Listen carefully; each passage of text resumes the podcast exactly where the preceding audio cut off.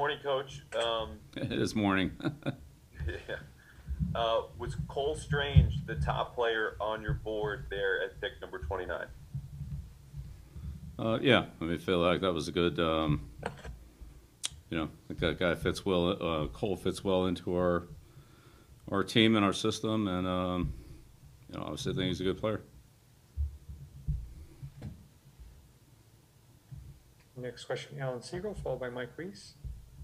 And good morning, Bill. Hey, Alan.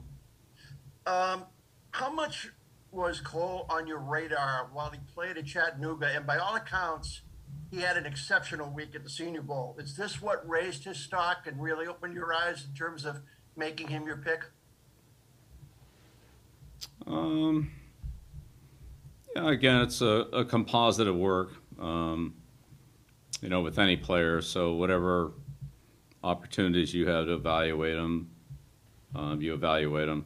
And so Senior Bowl was part of it. Um, know, it was definitely a, a move up competitively, but you know, I played a couple SEC teams and um, his workout was pretty, you know, was pretty good uh, as well.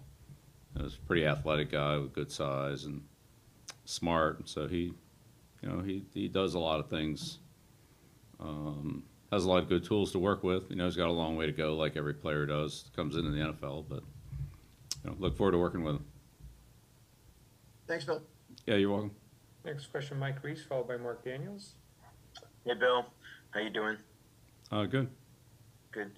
Um, how, how, can you explain how the trade went down? Is that something that came up on the clock, and, and how much consideration was there at 21 to just stay in there and maybe taking the guy that, that the Chiefs came up for, McDuffie? Uh, yeah, I mean, there was there were a couple options there. Um, you know, we did what we felt like was best and made the best decision that we uh, felt like we made the best decision we could. So that's what we did. Next question, Mark Daniels, followed by Greg Bedard. Hey, Bill, was Cole in consideration when you were picking at 21, and what separated him from the other guys on the board, you know, down there at 29? Uh, yeah. Well, if we had, yeah, if we had stayed at 21, then we would have, um, obviously picked somebody. Um, and probably a good chance it would have been him. I don't know. We didn't. You know, we there were several teams that we talked to prior to uh, when we made the trade. There were some other, you know, other conversations going on there, but ultimately that's, you know, that's the one we chose. So. Um, I'm glad Cole was there when we picked, and um, as I said, I feel like we made the made the best decision that we could uh, at 21. Next question, Greg Bedard, followed by Matthew Fairburn. Hey, Bill. Um, obviously, you guys have an opening at guard um, right now, but can you tell us about your evaluation as far as Strange on? Do you think there's a chance that center might be his best uh, long-term position, or do you think he's just a guard for you? Yeah, uh, we'll see. He's played all all the positions on the offensive line, um, so we'll see. Um, I'm not sure. Yeah, one one quick follow-up, Bill. Did you have did you have a belief that if you waited until your next pick, that Strange would be gone, or did you just have conviction on the player? Uh, yeah, he he uh, he wouldn't have lasted much longer. Thanks. Uh, next question, Matthew Fairburn, followed by Ian Steele. Hi, Bill. Um, do you have any consideration to moving down again when you were there at 29? Uh, you know, there there are usually options when we when we're on the clock. Um, so did we have them? Um, maybe. You know, I'm not sure. You know how far we would have. Uh, you know, it, it maybe it's hard to say. We we didn't really get to that point. Um, you know, they're again a lot of times teams call and and if you if you open the the conversation, then they go further, and if you don't, then then they don't. You know, and you make your pick. So. And what stands out about Cole as a as a run blocker when you watched him? Yeah, again, he's he's long, he's athletic. Um, he's you know he's physically tough. He's an aggressive player. Um, I think he has a good combination of skills, run and pass, um, movement, length, strength. Again, all of which will I think hopefully get better, like they hopefully will with any player coming from college to, to the National Football League, but I think he has a good, you know, good skill set, and um, and he's a smart, smart player that, you know, makes a lot of good, good decisions on the interior line there, timing when to come off and combo blocks, things like that. So, uh, but you know, as always, it'll be, you know, good to work with the player, but you know, there's a lot. He has a lot to learn and a lot to do. Thanks. You're welcome. Next question, Ian Steele, followed by Chris Mason. Hey, Bill, thanks for taking the time. Yeah, sure. Good morning. Um, morning to you. Uh, what makes Cole Strange a first round talent in your evaluation? yeah, all the things I just talked about. Is there anything in your evaluation leading up to the draft that, that really stood out to you? Again, I, I think he has a good a good combination of of skills and ability. Um, he played well. He played well against good competition um, at Chattanooga, both in their conference and you know when they played up. Uh, and, and I thought he played well against the competition at the Senior Bowl. So, again, he's a smart player that's played multiple positions. We'll see how it goes, but I think he can, you know, handle um, well, we'll see exactly how it turns out here, but I think he has an opportunity to, you know, be competitive at, at a couple of different things, and but we'll see how it goes. Good. Thank you, Bill. Yeah, you're welcome. Uh, next question, Chris Mason, followed by Andrew Callahan. Morning, Bill. Hey, Chris. Um, so I was reading a couple scouting reports, and they both pointed out that he seems to be Cole Strange seems to be a really aggressive player. Is that something that stood out to you on film? And if so, how much is that a trait that you value in interior offensive linemen? Yeah, I think you you know you always want those guys on the line of scrimmage to be aggressive. You don't you don't want to. You know, passive is probably not the adjective that we want to describe offensive and defensive linemen with. Um, but yeah, no, I think he has a good play style, and um, and as I said, a good skill set. Uh, you know, like any player's got a long way to go, a lot of things to work on, and and we'll start working with him on those things. But you know, look forward to it. Did that seem to be something that he kind of relished or came naturally to him? Because you know I've seen the single bar face mask, the no gloves. You know, it, it seems like he's someone that just kind of wants to get his hands dirty in there.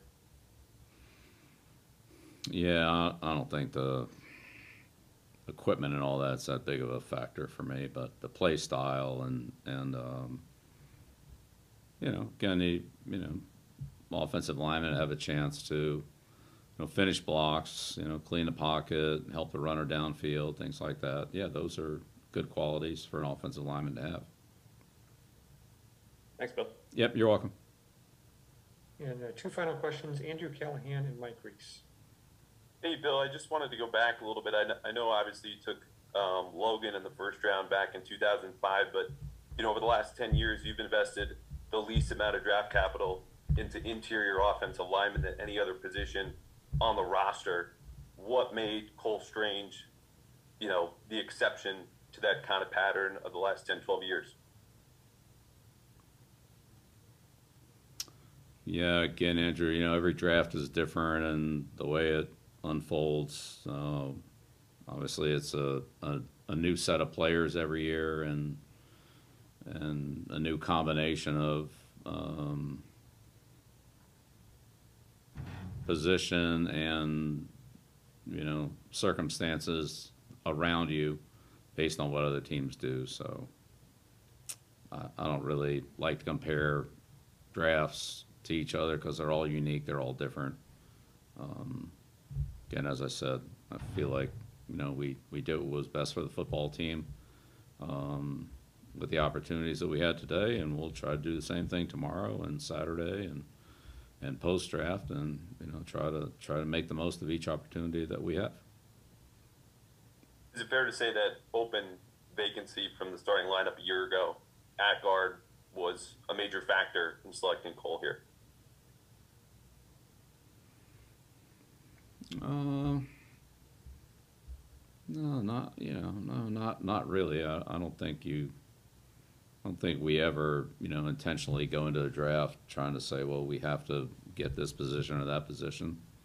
Um, sometimes it works out that way, um, which it did last year and, and it did this year, but that it wasn't like there weren't other positions and other players that we would have considered. Um, you know, the the board was so the players came off the board pretty much like we thought they would, um, for the most part, and you know that's again felt like we made the best um, option that we had. We took the best option that we had, um, whether it was a 21 or 20, 29, whatever it ended up being, 29. At those two points, we felt like we, you know, made the best choice that we could. Thanks.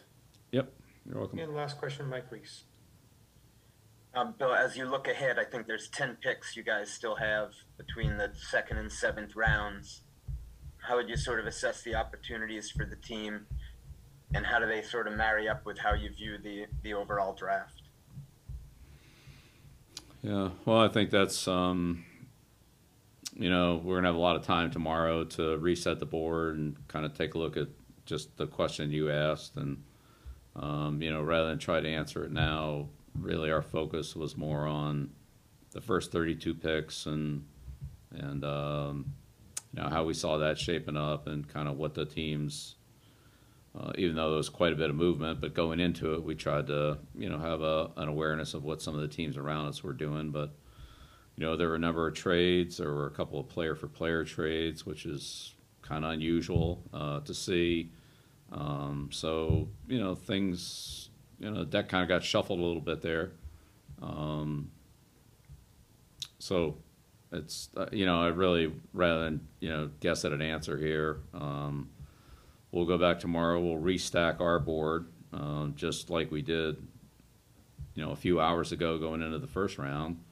Um, we'll take a look at the projected draft order and so forth, and who's around us. As you said, we have a number of picks, so we probably have some flexibility with what we could do um, over the next two days, um, different than what we had a few hours ago going into the draft, and try to you know, see what our options are. I'm sure we'll, you know, hear from from other teams or have some type of communication with other teams, and maybe that factors into what we do, or or maybe it doesn't. Um, we'll have to wait and see what what that is and you know how it presents itself. So.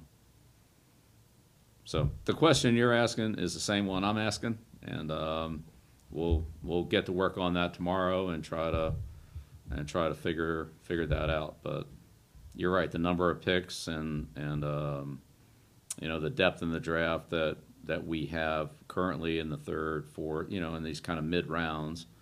Um, you know, we'll have to take a look at that and see. Okay, what what do we think we can we can do with that, and you know, would we be in rather be in a different position than we're in, or do we like where we're at, and so forth. And maybe somebody will come to us with something to consider. Um, one way or the other, moving up, moving down. So we'll just have to, sure we'll know a lot more tomorrow once things get rolling, but we need to reset the board and, and you know, kind of re-strategize um, like we did today, and then we'll do the same thing after tomorrow's draft. We'll reset the board for Saturday and and, you know, see what, see what that looks like. So, yep, that's, that's the plan for tomorrow.